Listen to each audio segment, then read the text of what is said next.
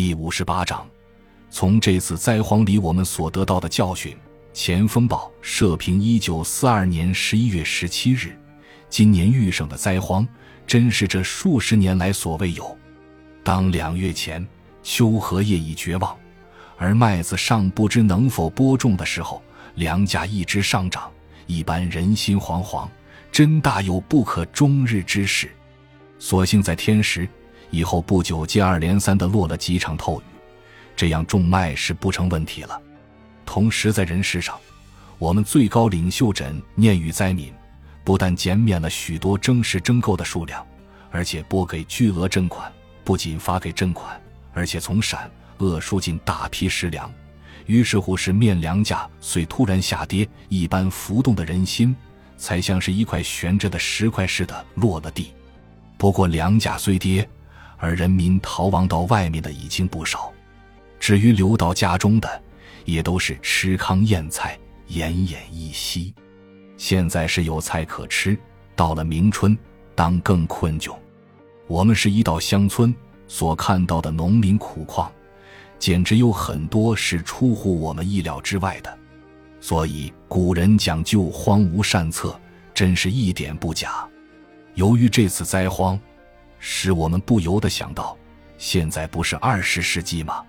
在人类文化进展到相当高度的今日，而我们还是靠天吃饭，一遇到天不下雨就没了办法，只好眼睁睁地看着田里的禾苗由青而黄而枯，这真是太不进步了。其次是平时在丰收的年景全无助机，突遇灾荒，就想赈济也无从赈起。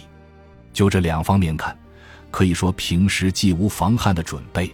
又无预灾的打算，所以问题一来，大家都感到心烦意乱，莫之所措。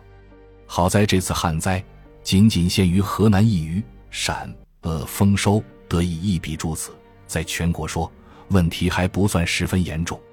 可是有这一次的教训，我们应立脚过去之师。本来两千年前的荀卿对于自然已有着这样的论调：大天而思之。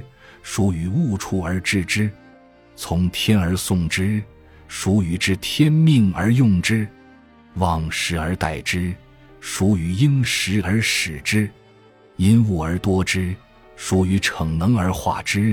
故错人而思天，则失万物之情。可是两千年来，社会上一般人仍旧是大天而思之，雨从天而送之。一遇着天老爷不下雨。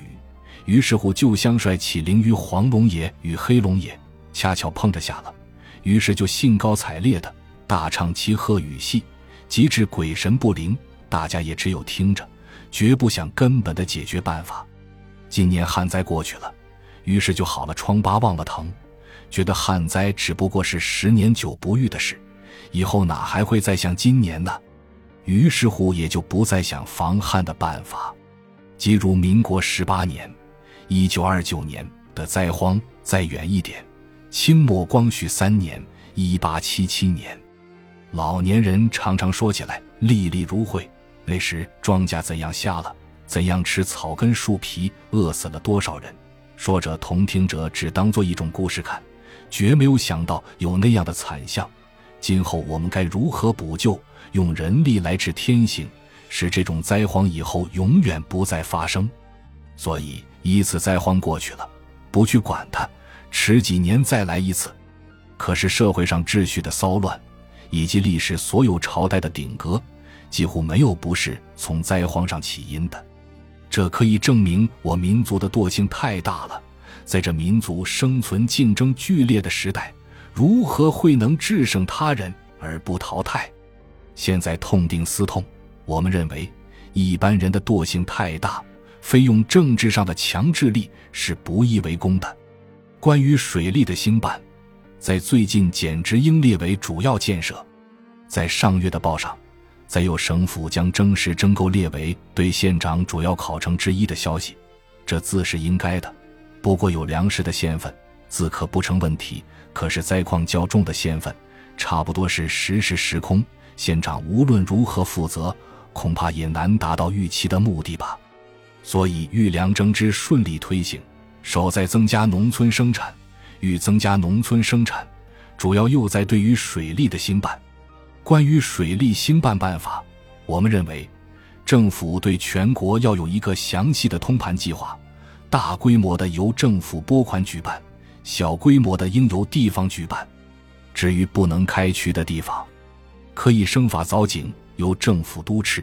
倘能够不怕旱灾，那么每年的收成自会有一个最低的成数，绝不至于一下子弄得颗粒不收。其次是机杼，当丰收之年，必须严令其机杼，以防不时之急需。倘各县平时均有机谷，就是遇到灾荒，也绝不会马上弄得哀鸿遍野的。总之，水利的兴办，绝不是难以推行的政令。而且这是一劳永逸、事后有获的工作，即令强制施行，当时人民或者感到有些许艰苦，但事后就会觉得这是一种德政。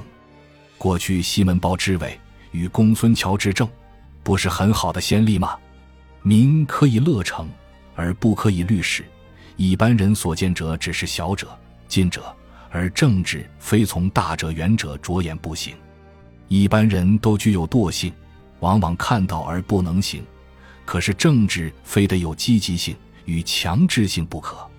我们对于兴办水利认为是刻不容缓的事，所以再三再四的注文评论。省政府虽拟了一个一万万元的水利计划，由建设厅厅长亲呈中央请求拨款，但在县政府与地方人士对于当前的大灾尚多漠视。